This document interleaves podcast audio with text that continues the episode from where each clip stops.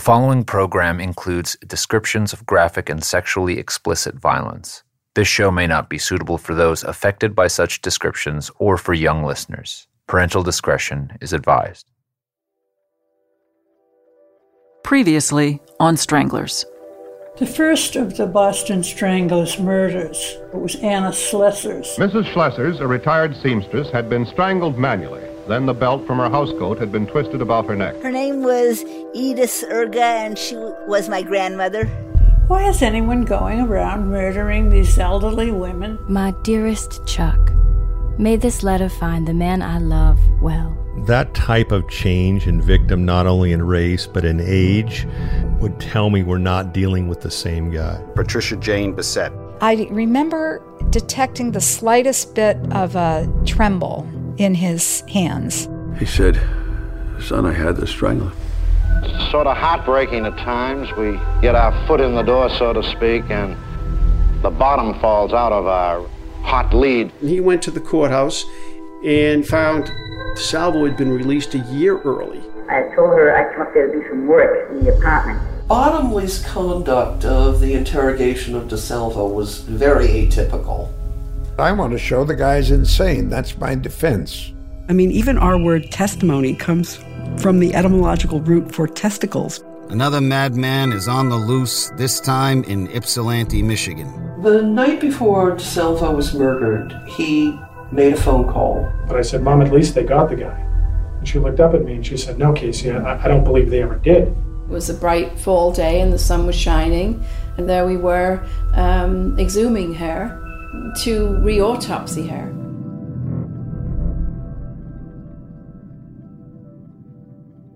From Stitcher and Northern Light Productions in partnership with Investigation Discovery, this is Stranglers. I'm Portland Helmich. Guys, everybody ready? This is New England. New, New England. New, New England. New England. And we're afraid, you know, we might be the next one. It's the unknown that we fear. How the mighty have fallen. I think you're going to like this picture.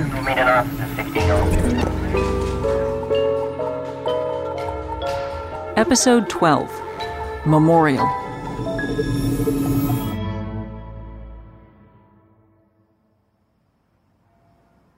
Thee, God, January 11th, 1964, would have been Mary Sullivan's 20th birthday. Instead, that day, her family gathered at St. Francis Xavier Cemetery on Cape Cod. They felt overwhelmed with grief and rage at the senselessness of her murder. 35 years later, Mary's family exhumed her remains. After the forensic samples had been gathered and sent off to the lab, it was time to lay Mary to rest again. It was a very um, beautiful day, and she was actually laid in a brand new uh, casket, and she was covered in new white linen, and um, she had a uh, you know a photograph and her rosary back on her. Family lawyer Elaine Sharp. Her sister Diane Dodd was able to have a few minutes with the remains um, before she was reburied. It was a very solemn occasion, and you know there were prayers and flowers, and it was a full funeral. The Sullivan family went back to work on Mary's case. In three months, they got DNA results that supported their belief that Albert DeSalvo had not killed Mary. But the Boston Police Department dismissed those test results because the chain of custody was broken, and DNA could have been accidentally introduced or wiped away any number of times. Casey Sherman wrote a book about Mary's death and his attempts to find her killer. The book did well, and he went on to write others. More than a decade would go by. Mary's case remained open and unsolved. And then, in 2013, the Boston Police Forensics Lab called up Bill Dugan, the head of the cold case squad. We had a blanket, and that blanket can be seen in the original crime scene photos um, on the bed with Mary Sullivan, uh, with Mary Sullivan's body. Dugan had known about the blanket ever since he had joined the cold case squad.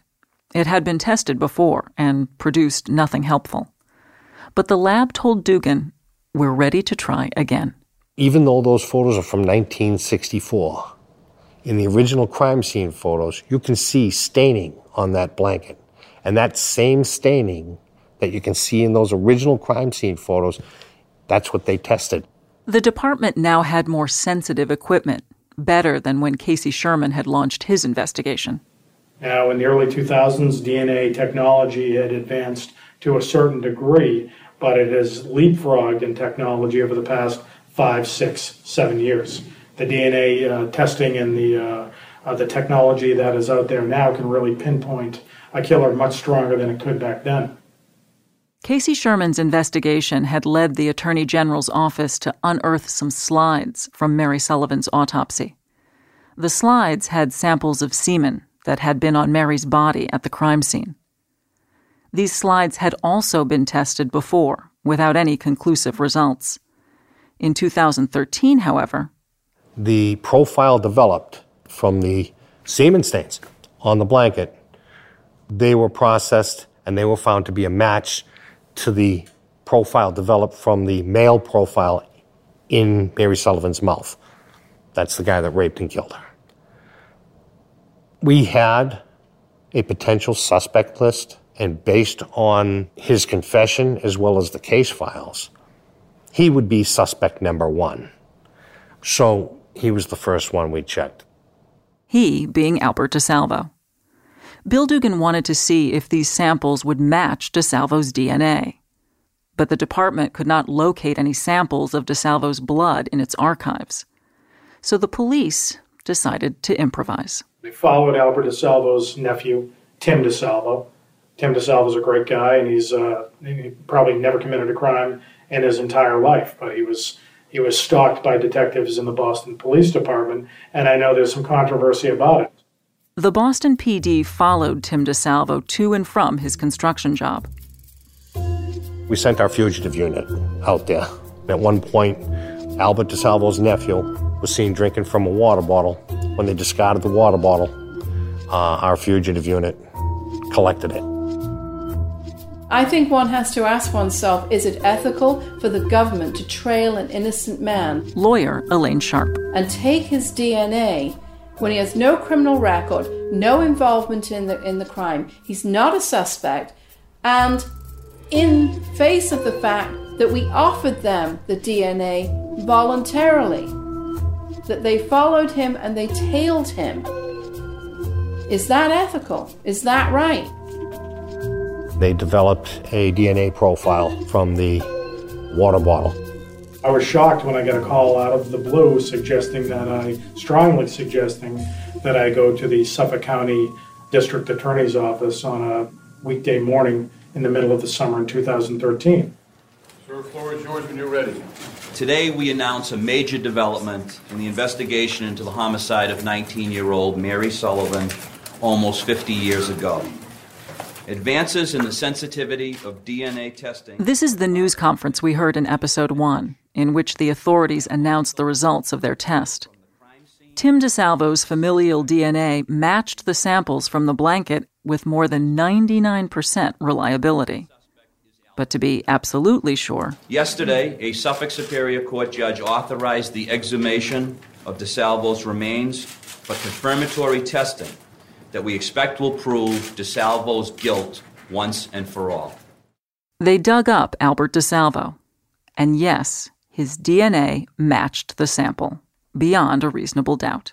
The chance that it could be anybody else other than Albert DeSalvo was 1 in 220 billion. Detective Bill Dugan again. Keep in mind, the current population of the planet Earth today is just over 7.1 billion.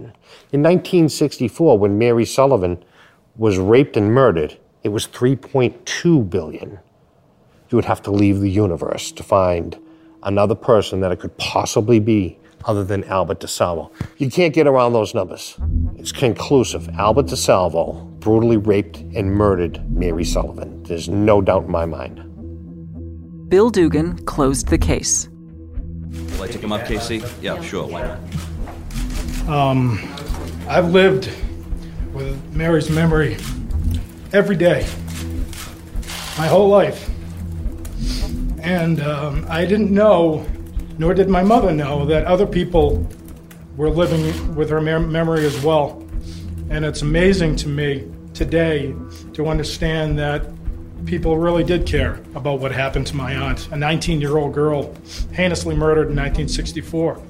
And it's taken 49 years for police to legitimately say they got their man. And I want to thank them for their uh, diligence and their persistence in this case. And uh, I want to thank you all for coming here. Thank you. But closure came for just one family.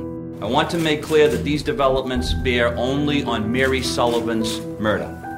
They don't apply to the other homicides popularly attributed to the Boston Strangler. At this point in time, 50 years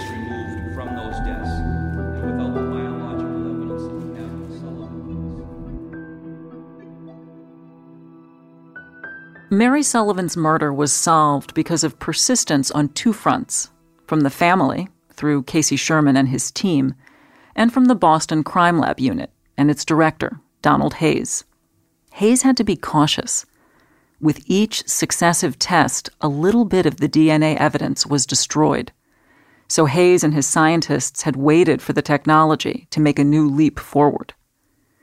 But if you want that persistence and patience to pay off, you have to know where the evidence is.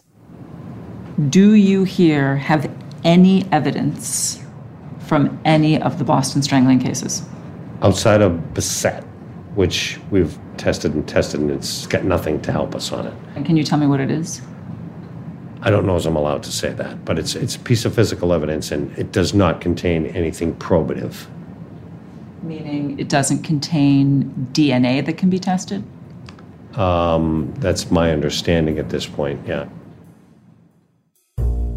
One refrain in the Boston Strangler case was that the killer, or killers, had not left any clues. We were desperate for clues. He struck within the light of day. There were no clues. Leaving not one clue astray. No physical evidence. What we had in the way of evidence was not sufficient to warrant an indictment or a grand jury investigation. But if Mary Sullivan's case is any indicator, there were clues tiny double helixes scattered across the crime scene evidence in the stockings, the bed sheets, the clothing, in the semen found next to Sophie Clark's body, and conceivably in the attacker's skin and blood found under Nina Nichols' fingernails. All that evidence was gathered by local police, then by the Attorney General's task force, and then all those items went missing. In order to try to solve these other 12 unsolved Boston Strangler homicides, if we were, we, you, somebody, able to find the evidence that the Attorney General's office says that they just don't have, today, with, with more advanced DNA technology, some of that evidence could possibly be tested. I would imagine most of that evidence could be tested. I would imagine that would be a new ballgame as of February 2017, no one is actively looking for that missing evidence. Bill Dugan says his cold case squad will continue to take every opportunity to solve these crimes. If new evidence is discovered, or perhaps if a test appears that can harvest useful information from the Bissette evidence. Until that time, Dugan maintains, Albert DeSalvo is the most likely suspect in the unsolved stranglings. But Dugan also reminds us that the Boston stranglings were not DeSalvo's only crimes. Let's not forget, these women that he murdered as part of the overall Boston Strangler, the sheer number of them pale in comparison to the women he raped and didn't kill, the women he molested as the measuring man, and that's Albert DeSalvo. He was a predator. After the break, Adele Roof, a woman who survived an encounter with Albert DeSalvo, returns to Boston for the first time in half a century. I'm positive that that was the window to our living room. Yeah. Because I had the front apartment and could look out the window and see him sitting out here. Mm-hmm.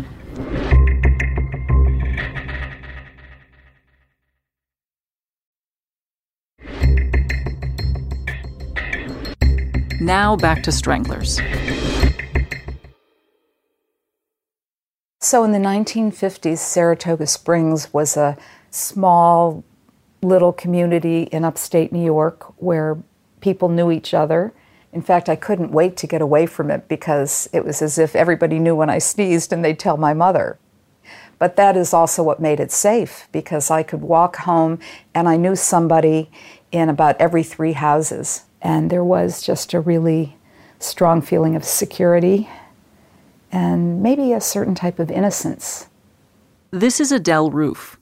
In 1959, Adele left her hometown in upstate New York to start her freshman year at Boston University. It was quite a change for her. I lived a pretty sheltered life. I didn't have a steady boyfriend in high school, and so I really wasn't experienced in a lot of different ways. And I was going to a college that was bigger than my hometown. Saratoga had 12,000 people, BU had something like 30,000. Oh my God, that's amazing. Yeah. So there was just a feeling of, I don't know if it would be numbness or overwhelm or just, oh, just this is hitting me, this is hitting me, this is hitting me, and just trying to just take it all in and um, have the ability to survive. We met Adele in episode four. She's the woman who had several encounters with Albert DeSalvo. After she deflected his measuring man act once, DeSalvo returned to her apartment at 515 Park Drive and knocked on the door. She opened it and found him masturbating on her doorstep. Later, when Adele spotted DeSalvo on a train, she followed him and then called the police with his location. But the police didn't follow up. Adele only lived at 515 Park for a summer. But just four months after she moved out, Patricia Bissette was found strangled in the very same apartment.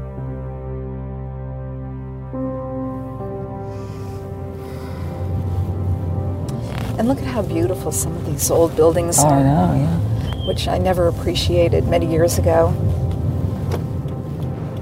I asked Adele if she would visit with me in Boston. She said she hadn't been to the city since she was 21. So seriously, this is your first time back since Since 1963. And you kind of said you didn't want to come back. No. I would say that my four years in Boston were probably the uh, most unhappy of my life. Really? Yeah, BU just wasn't a good fit for me. My first room was in the basement of the dormitory. I learned what a peeping Tom was because they were at our window. I learned what obscene callers were because they were calling the phone in the hallway. I learned what it was to be sexually assaulted because guys from Boston College um, assaulted me and a friend coming back from a movie on a main a big street in Boston. What happened is is they drove up alongside of us and somehow forced me into the car. She was outside Oh struggling God. with one of them. They had their license plate covered up and um, somehow she was able to get it off, but they threw me into the car and Oh my one- God, one of them had exposed himself and was, you know, wanting me to perform, you know, whatever. And uh, and I put up a ferocious struggle, and then he just threw me out on the street as the car was moving, and I was quite bruised, nothing broken. When was this? This is way before, you know, I met Albert DeSalvo, and uh, the police found the guys from Boston College. There were four of them. On the day of the court, their lawyers offered each of us $5,000 not to press charges. Wow. Um, I was just indignant that I, that he thought I could be bought off, and the judge made this so- this case about you know ruining their lives. They've learned from the experience, so I didn't press charges and I didn't take the money. Apparently, we're very close. My eyes are tearing up a little bit, actually. Um, We slowed down and caught a glimpse of 515 Park Drive. Adele. this is it. Yeah, this is so wow. We parked around the corner and walked back towards the apartment building. Adele pointed out a storefront. This is where the drugstore was. Oh, really? Right here at the corner of my block. So you were coming out of the store and you had a bag of items? A bag of, I'm just moving in, maybe Kleenex, toilet paper, whatever, things like that. And that's, I think, where I first ran into him. 50 years ago and 50 pounds ago.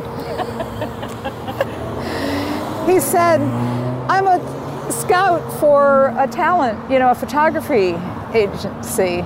And I just think you'd look great in the gowns that we have. 515 Park Drive is a red brick building, four stories tall, built in 1908.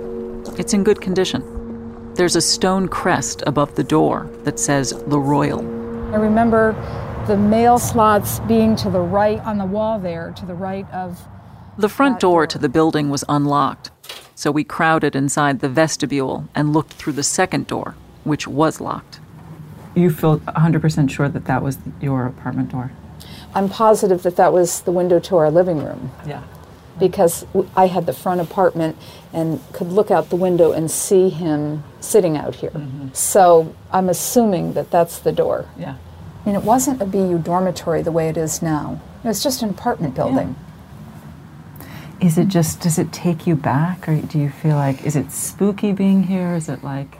I mean, all I'm seeing is Patricia Bissette being covered up and carried out on a stretcher. That's, that's the, the image that's coming to my mind. And just this feeling of, uh, wow, you know, it was I was really close to having that happen to me, mm-hmm. really close. And uh, I was lucky enough that he knocked on my door. What if he had just come in the way he did supposedly with her? Hi. We Um, do were you know hoping to that see lives somebody. in this apartment right here? No, I don't know. You don't know? Okay, thank you very much. Okay. The students allowed us to enter. We walked down the short hallway, and suddenly, there we were, at the door to Adele's old apartment. That does I mean, like it, an look- old it looks door. like a really old door. I don't know if it's from 1963, but it looks pretty old. I was just wondering if it was solid wood. Uh, And this is where he was standing outside masturbating. Yes. Right? Yeah. So you opened the door, it had the chain on it, and you could see him through the, the slit between the door, door frame and the door? Yes. This wasn't, there was nothing here. There was no little peephole. Peephole or. Yeah, I keep wondering what this was. This looks like something Another different. lock. I mean, I just recall one lock. Um, Oh my gosh, it's open. At this point, we looked at each other in shock. Adele's old apartment, Patricia Bissette's old apartment, was unlocked. That's a little weird. Hello? Hello? Is anybody there? Hello? Hmm. This is quite astounding, isn't it's it? astounding. Astounding. So, so it looks like two young women live here. They've got their names on the door on these little cardboard fish, which are kind of cute. And I bet they have absolutely no idea what happened? I feel at like leaving them a little note. You do? Yeah, I do. Just telling them, What would you say? girls, you should really like, keep your door locked. Oh. I handed Adele a pen, and she wrote a note. I lived in this apartment during the summer of 1962. My name is Adele Roof. I'm in town briefly until tomorrow. I'd like to speak with you about the history of this apartment, and I'd like to take a look at it. Please give me a call, Adele Roof, and then my phone number. Adele posted the note to the outside of the door. Before we left, I asked Adele what her younger self would think of the life she'd gotten to lead. I think that the young person would just be so grateful to have had just an extremely ordinary life, but so much gratitude for that opportunity. The simple things getting married, fighting with a husband, having a child, doing just simple, ordinary things that everybody does over the years. Nothing spectacular, but having had all that precious time. The gift of time is basically what comes to mind. Not that I did anything special, but that I had this opportunity that these other people did not have, these other women. The younger ones, but even the older ones who lost their life, they could have had 20 or 30 more years too. Even, or even five days, it doesn't matter. Life was stolen from them.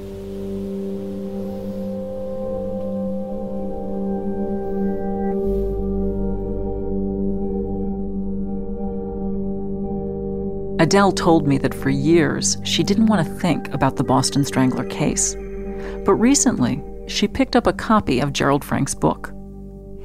I read the chapter on Patricia Bissette. Gerald Frank had transcripts of DeSalvo talking, where he told Bottomley that um, I was very familiar with that apartment. I'd been in it several times before to me, that was a little bit of a confirmation that he he knew that he knew, apartment he knew and he had been there. and he he had killed her.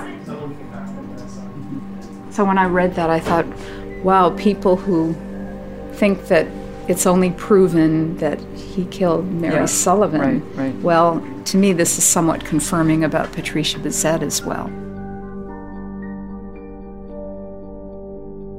These sequences of clues are all we have to go on. They've led me to a few conclusions. The DNA evidence in the Mary Sullivan case proved DeSalvo was a murderer. If I connect Adele's two encounters with DeSalvo at 515 Park Drive with DeSalvo's own statements to police, I'm led to think yes, DeSalvo killed Patricia Bissette. There's a similar connection in the case of Sophie Clark. The same day she was murdered, a woman living in Clark's building encountered a man posing as a repairman. Then he changed his story and said he was a modeling scout. The woman got him to leave by saying her husband was in the other room. Sophie Clark's body was found later that day. Mary Sullivan, Patricia Bissette, Sophie Clark. I believe Albert DeSalvo killed these three women. But beyond these murders, it's really hard for me, for anyone, to say who committed the other stranglings. It seems unlikely DeSalvo committed all of them. Remember the mistakes he made in his confessions, especially when he talked about the first five, the older women. DeSalvo said he'd raped each of them and ejaculated. The autopsies showed only abuse with objects. But even with all the mistakes and inaccuracies, DeSalvo's confessions nearly closed the case. Do you think our justice system places too much emphasis on confessions? Absolutely. And confessions make for lazy cops. You know, what happens is is we'll go in there, we get a confession, and then we pretty much stop investigating. This is Jim Trainum. He reviews criminal cases to find out where investigators might have gone wrong. In the Strangler case, it looked like the task force was satisfied, the media was satisfied, and so they were able to kind of step back and take a breather and yet admit, at least to themselves, that we're not totally convinced that this guy did it. But, you know, other cases are are, you know, now knocking on the door, other work has to be done. And once you work a case and and have no other leads to follow, then it kind of goes on the back burner. Other suspects we've looked at in this series remain compelling. Charles Terry, for example. Terry's murder of Zenobia Clegg in New York is like an echo of the first five stranglings. Clegg was older. She was strangled with a piece of her own clothing. Her autopsy showed no signs of sexual intercourse. And Clegg had been abused with an object. Tom Cavanaugh, one of the most respected detectives of the time, went to his grave convinced that Terry was the Boston Strangler. I also think about Beverly Samans. There was her rumored relationship with the psychotic Harvard student. And DeSalvo got so much wrong in his confession. He was wrong about the weapon that was used to stab her. He was wrong about how many times she'd been stabbed. And he was wrong about where the weapon had been left. Do you think that police are sometimes just eager to accept the simple narrative? Oh, it's that one guy, so they can like close the books and be done with it? Well, I think serial killers, I think that we're terrified of serial killers, and yet they're also comforting in that it's only one person out there doing all this stuff. It's not multiple people uh, doing these things. Um, and so we would rather have this one person responsible for all of this, one monster, than have to admit that there's multiple ones that are out there. Multiple monsters. We've certainly learned that they exist in New York, in Michigan, in Boston. But those are just the monsters who make headlines, who sell books, and who distract attention from a more widespread problem. Not every perpetrator that we deal with is a psychopath or a sociopath. Not every perpetrator that we deal with becomes a serial killer. But the reality is that in the years in which the Boston Strangler was uh, killing women, I guarantee you that there were hundreds, if not thousands, of women strangled in Boston during that same period of time. This is Casey Gwinn. While we were working on this series, we came across an extraordinary program he co founded. It's called the Training Institute on Strangulation Prevention. The purpose of our advocacy in this is to cause people to realize that putting your hand around somebody's neck is not the same as slapping him in the face or even punching them in the chest. The man who punches or slaps a woman is an idiot and an asshole. The man who strangles a woman is a killer. If you are strangled even one time, the research now shows that you're 750% more likely to be killed. Gail Strack is co founder of the Institute. The statistic she's quoting was published in the Journal of Emergency Medicine in 2008. Strack says many emergency responders are not even aware of the damage strangling can cause, like the fact that women who survive strangulation are prone to strokes even years after the attack. Everybody seems to look at the black eye or the bruise on the arm or the swollen lip. But strangulation, most of the injuries are going to be internal. Strack and Gwinn train emergency personnel to recognize the subtle outward marks of strangulation, like tiny blood spots in a woman's eye. And they run a camp for boys who've suffered violence at home. They want to redirect these kids before they become threats themselves. If you want to see the next generation of stranglers in America, all you have to look at is the rage filled children growing up in homes with violence and abuse. We raise our criminals at home in America, and the vast majority of men who grow up to strangle, beat, or rape women grew up in homes where there was violence and abuse and there was no aggressive intervention to cause their path to change. Gwinn says men often strangle women to silence them and because strangulation often leaves few or no physical marks, women frequently do keep quiet. It's hard to prove what you can't see. Professor and author Jane Caputi says nothing is more important than telling those stories to make the invisible undeniable. What justice would be on the individual level is, you know, making sure that man never harms anybody else again to begin with, making sure that the woman is treated with absolute respect, care, and given all the support she needs to to heal from that. But on like a larger cultural issue, you know, when you think of the magnitude of rape and sexual assault, the great poet and playwright Ntozake Shange wrote a piece once that, you know, we really needed to have memorials to the women, the women who were killed. You know, these women are victims of the war you know, men's war against women. We need to reverse that war and really acknowledge what's going on and have the kind of memorials and truth and reconciliation that would mean we were seriously, as a culture, trying to end this kind of epidemic of sexual violence. After the break, how the stories we tell shape the world around us.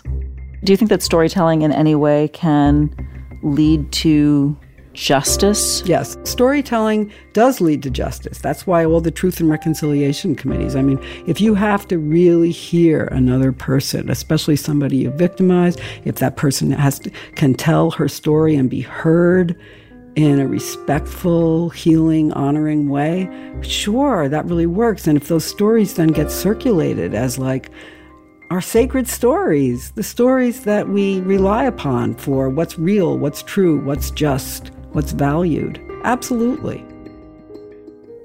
And a final memorial.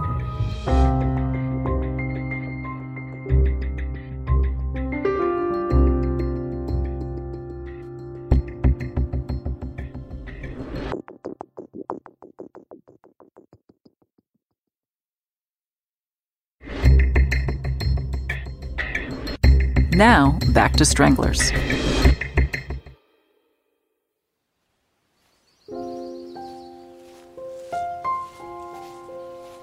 Once upon a time, in ancient Greece, there was a maiden named Medusa.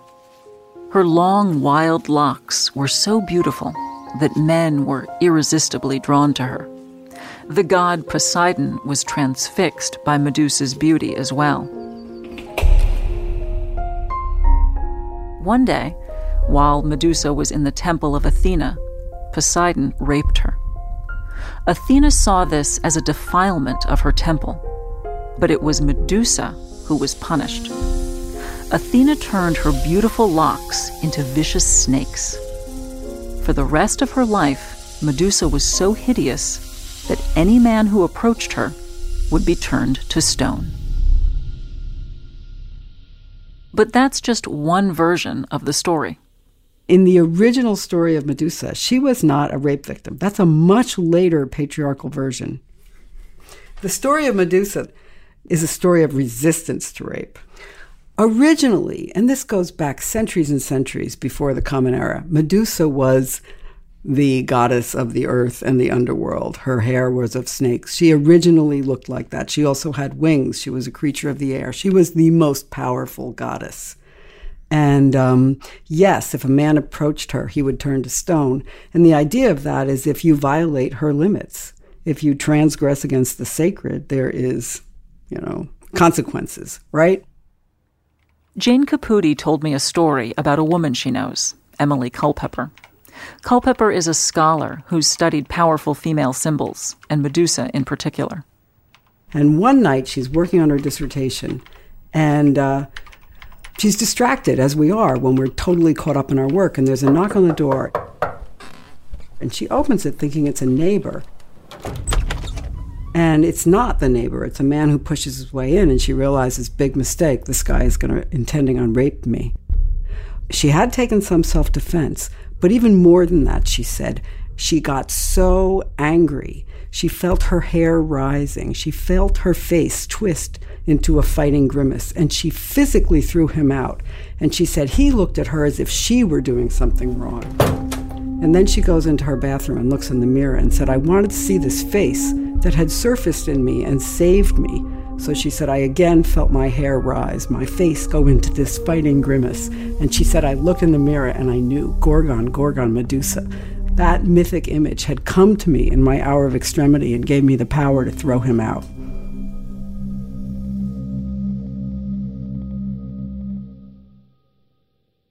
Adele Roof also told me a story I loved. It involves her daughter. When I first started leaving my daughter alone to run to the grocery store, she was perhaps eight or ten years old. Before I left her, I role played with her on a number of occasions where I would lock her in the house and then I would come around and knock on the back door and say, Please, little girl, please let me in. I'm hurt. I'm bleeding. I, have got to call the hospital right away or I'm going to die out here. And then she'd sort of laugh and go, No, I'm not going to let you in. And then I'd go around the block again and I'd come back and I'd say, um, I've known your mother for many, many years. I just want to drop off this box of chocolates for your family because I'm so happy you're here in the neighborhood. And then she'd kind of giggle on the other side and say, No. And I did that uh, a number of times, making up stories like that until I was satisfied that she wasn't going to open the door under any circumstances. What happened to you stayed with you. Very definitely, very definitely, yeah.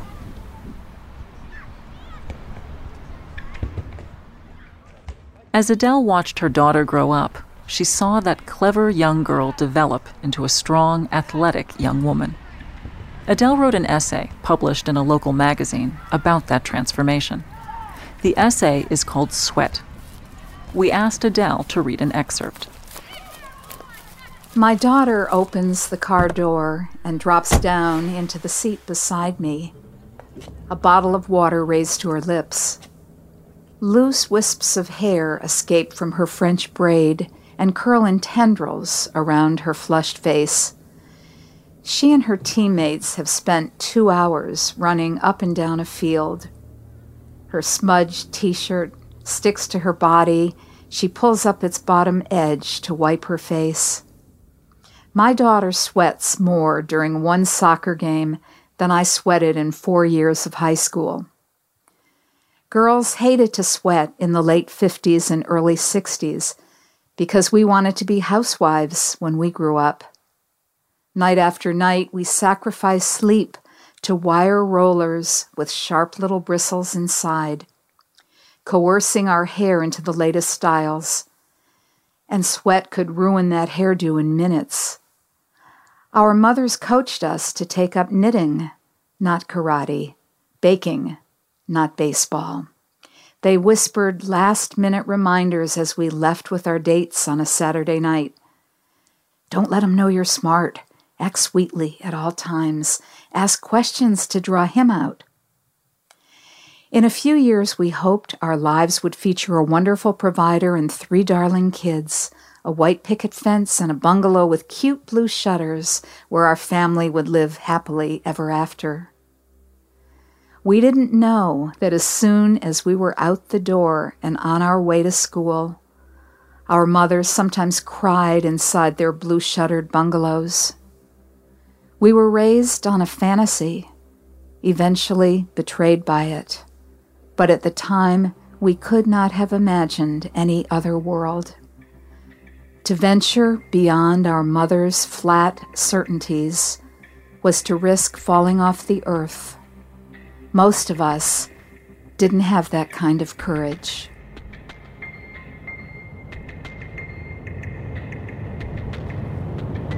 Is this Pine Street? I don't know. No, this is Main Street. This is Main Street, right? Okay, thank you. The day after Adele and I visited her old apartment in Boston, we took a drive, about 90 minutes southeast to Cape Cod, near Barnstable. This is it because I looked. Yes. Yep. This is the sign that I saw online. Arrived at St. Francis Xavier Cemetery.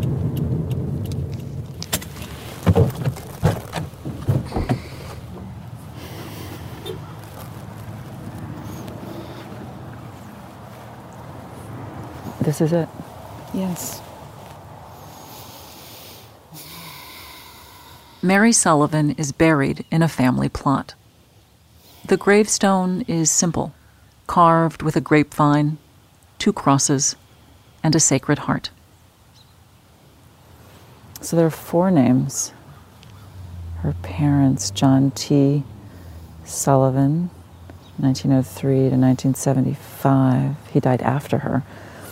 1911, Florence L. Sullivan to 1994. Her mother died after her, too. 30 years after her.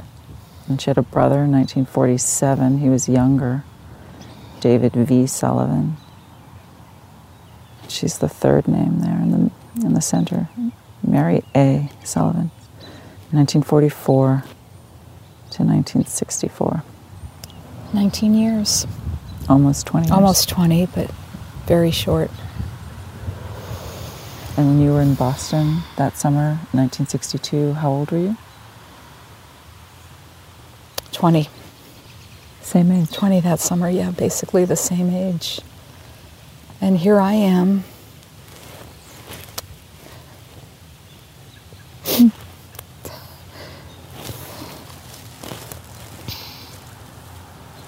Adele and I stood there a while, talking about Mary and about the other women.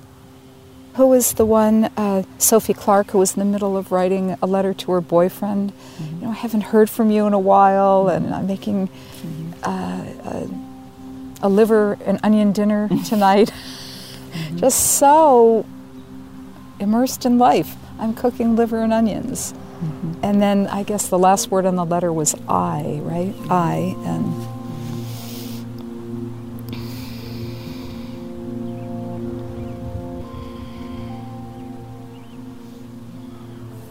So standing here, do you really grateful to be here. You are? Well, I'm doing something that I probably haven't done before, just really just feeling such intense gratitude. I think the way I've related to this experience throughout the years has mostly been through fear and not so much through gratitude. Hmm. Just feel really grateful.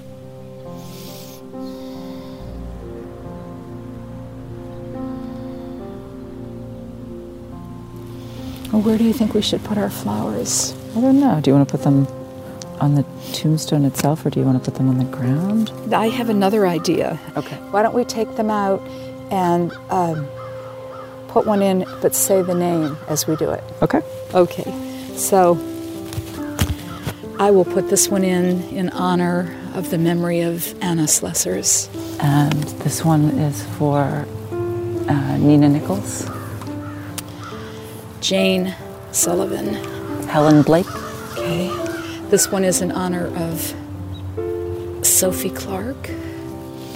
Beverly Samans, And this one is in honor of the woman who moved into my apartment, Patricia Bissette, Evelyn Corbin, Joanne Graff.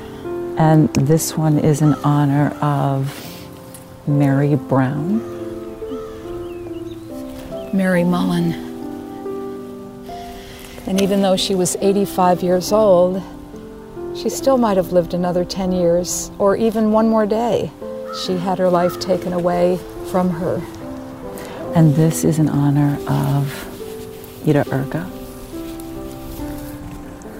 And all 12 of these are here with Mary Sullivan.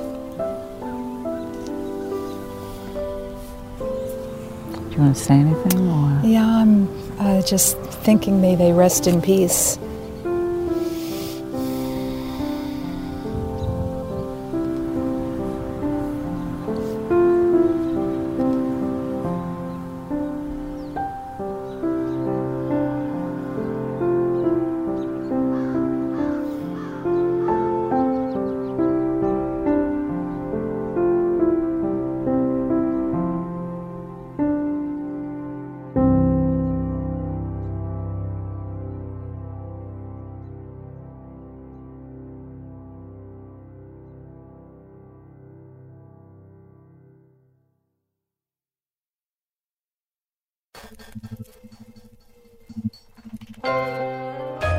Stranglers comes from Stitcher and Northern Light Productions in partnership with Investigation Discovery. Our executive producers are Chris Bannon and Susan Gray. And the show is produced by me, Portland Helmich, with Sharon Mashihi, Ben Shapiro, Peter Clowney, the Reverend John Delore, Kate Tibbetts, and Taylor Dewicki. Special thanks to Ben Avishai. Thanks also to Gail Strack and Casey Gwinn. For more information on their work to prevent domestic violence in all its forms, go to allianceforhope.com. And thanks to the Harry Ransom Center archives for access to the Gerold Frank Boston Strangler recordings. All of our amazing original scoring is by Allison Leighton Brown. You can find more of Allison's music at AllisonLeightonBrown.com. The Leighton is spelled with an E. Stranglers is produced with the assistance of John DiNatale of DiNatale Detective Agency in Boston. To learn more about Detective Phil DiNatale and his sons, John and Richard, and the world of private investigation, you can read John's memoir, The Family Business Memoirs of a Boston Private Eye, Available at FamilyBusinessTheBook.com or Amazon. To read more about Phil's investigation of the Strangler case and view the web series and documentary showcasing his files, visit StrangleholdTheMovie.com. You can find Stranglers through a lot of the great podcasting apps, including Stitcher. If you subscribe on iTunes, please take a minute to rate and review this podcast. It helps other listeners find the show. I'm Portland Helmich. Thanks for listening.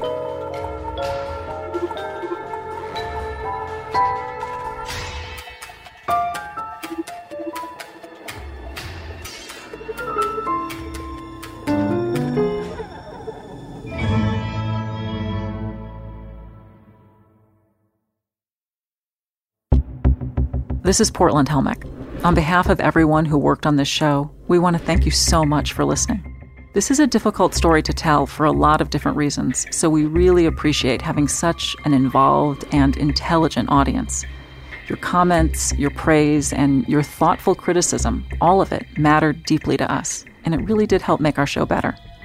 If you enjoyed Stranglers, please share it with your friends. And of course, it's never too late for you to rate and review the show.